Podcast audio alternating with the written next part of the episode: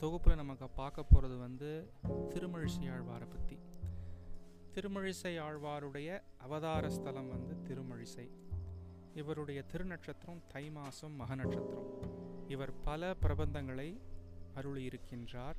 ஆனால் நமக்கு கிடைத்திருப்பது இரண்டு பிரபந்தங்கள் தான். நான்முகன் திருவந்தாதி மற்றும் திருச்சந்த விருத்தம் என்று இரண்டு பிரபந்தங்கள். இவர் எம்பெருமானுடைய அந்தர்யாமித்துவத்தில் மிகவும் ஊன்றியவர். சிறந்த யோகிகள் மற்றும் பக்தர்களுக்கு எம்பெருமான் தன் திருமேனியுடன் அவர்களுடைய இதயத்தில் காட்சி கொடுப்பான். அப்படி இவருக்கு எம்பெருமான் காட்சி தர அதிலேயே மிகவும் ஈடுபட்டிருந்தவர். அதற்கு மேலும் முக்கியமாக ஸ்ரீ வைஷ்ணவர்கள் என்பவர்கள் ஸ்ரீமத் நாராயணனுக்கு அடிமைப்பட்டு இருக்க வேண்டும். வேறு எந்த தேவதையையும் மறந்தும் கூட நினைக்கக்கூடாது என்ற விஷயத்தை மிக ஆழமாக எடுத்து காட்டியவர். திருமழிசை ஆழ்வார் வாழி திருநாமம். என்னன்னு பார்ப்போம். அன்புடந்தாதி தொன்னூற்றாறுரைத்தான் வாழியே அழகாரும் திருமழிசையமர்ந்த செல்வன் வாழியே இன்பமிகு தையில் மகத்திங்குதித்தான் வாழியே. எழிச்சிந்த விருத்தம் நூற்றிருபத்தீந்தான் வாழியே. முன்புகத்தில் வந்துதித்த முனிவாணர் வாழியே முழுப்பெருக்கில் புன்னியேதிர் மிகுந்த சொல்லோன் வாழியே நன்புவியில் நாலாயிரத்தெழுநூற்றான் வாழியே நங்கள் பத்திசாரன் இருநற்பதங்கள் வாழியே. திருமிழிசை ஆழ்வார் வாழி திரு திருநாமம் விளக்க உரை இப்போ என்ன படித்தோங்கிறது விளக்கம் பார்ப்போம் அதாவது சம்சாரிகள் மீது கொண்ட கருணையினால் அல்லது எம்பெருமான் மீது கொண்ட அன்பினால் தொன்னூற்று ஆறு பாசரங்கள் கொண்ட நான்முகன் திருவந்தாதி என்று அழைக்கப்படும் பிரபந்தத்தை அருளி செய்தார். நான்முகனை நாராயணன் படைத்தான் என்று தொடங்குவதால் இதற்கு நான்முகன் திருவந்தாதி என்று திருநாமம். இந்த பிரபந்தம் அந்தாதி கிரமத்தில் அமைக்கப்பட்டுள்ளது. எம்பெருமான் மீது கொண்ட அன்பினால் இந்த தொன்னூற்றாறு பாசுரங்களை ஆழ்வார் அருளி செய்தார் என்று சொல்லலாம். அல்லது சம்சாரிகள் இவ்வுலகில் துன்பப்பட்டிருக்கிறார்கள். அவர்கள் எம்பெருமானை துதிப்பதற்கு ஒரு பிரபந்தத்தை கொடுக்க வேண்டும் என்ற அவாவுடன் சம்சாரிகள் மீது கொண்ட கருணையினால் அன்பினாலே இந்த பிரபந்தத்தை அருளினார் என்றும் சொல்லலாம்.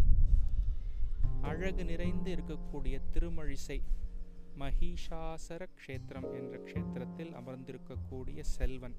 அதாவது கைங்கரியம் என்ற செல்வத்தை கொண்ட செல்வன் வாழியே. அவர் பல்லாண்டு பல்லாண்டு வாழ வேண்டும். தை மாதம் மக நட்சத்திரம் ஆழ்வாருடைய திருநட்சத்திரம்.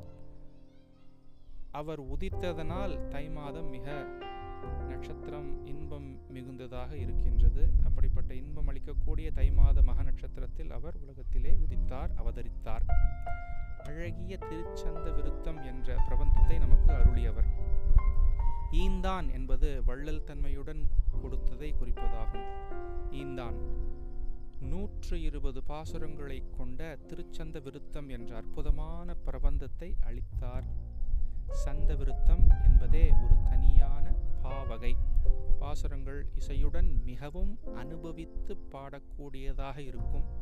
அந்த பிரபந்தத்தை நமக்கு அளித்து திருமழிசை ஆழ்வார் பல்லாண்டு காலம் அளித்ததனால் வாழ வேண்டும். முந்தின யுகத்தில் அதாவது இப்போ வந்து கலியுகம் நடக்குது. இதுக்கு முந்தினம் வந்து துவாபர யுகம். துவாபர யுகத்தில் வந்து அவதரித்து கலியுகத்திலே பல ஆண்டுகள் யோக நிலையில் இருந்தவர். நாலாயிரத்தி எழுநூறு ஆண்டுகள் வாழ்ந்தவர் என்று நாமம் சரித்திரம் சரித்திரத்தின் மூலமாக அறியலாம். நான் இப்போ வந்து முனி என்றால் மனநசீலர். எப்பொழுதும் தியானம் செய்து கொண்டே இருப்பவர். எம்பெருமானையே நினைத்து கொண்டிருப்பவர். அப்படிப்பட்ட திருமழிசை ஆழ்வார் முன்யுகத்திலேயே பிறந்தவர். அவர் பல்லாண்டு பல்லாண்டு வாழ வேண்டும்.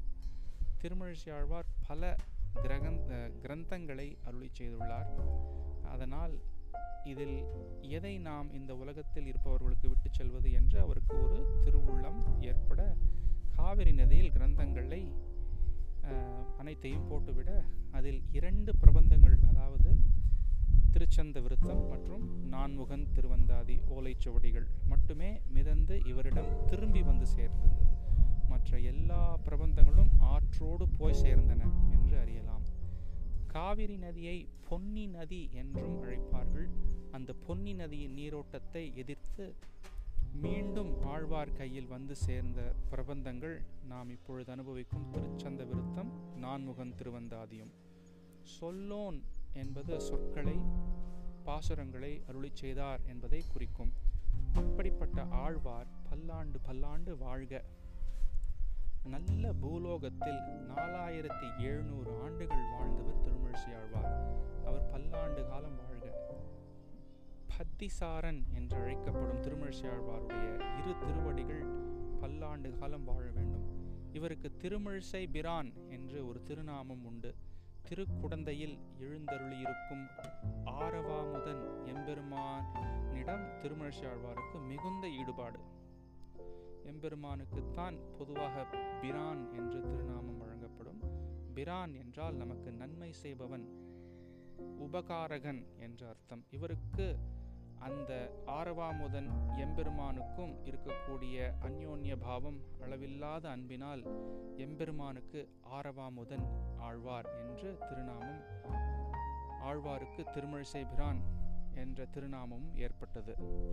எம்பெருமானுடைய திருநாமம் இவருக்கும் இவருடைய திருநாமம் எம்பெருமானுக்கும் என்று ஒரு ரசமான வைபவமாக ஏற்பட்டது. அதனால் இவருக்கு திருமழிசை பிரான் என்று ஒரு வேறொரு திருநாமமும் உண்டு. நல்ல கதை நண்பர்களே. அடுத்த தொகுப்பில் சந்திப்போம். நன்றி.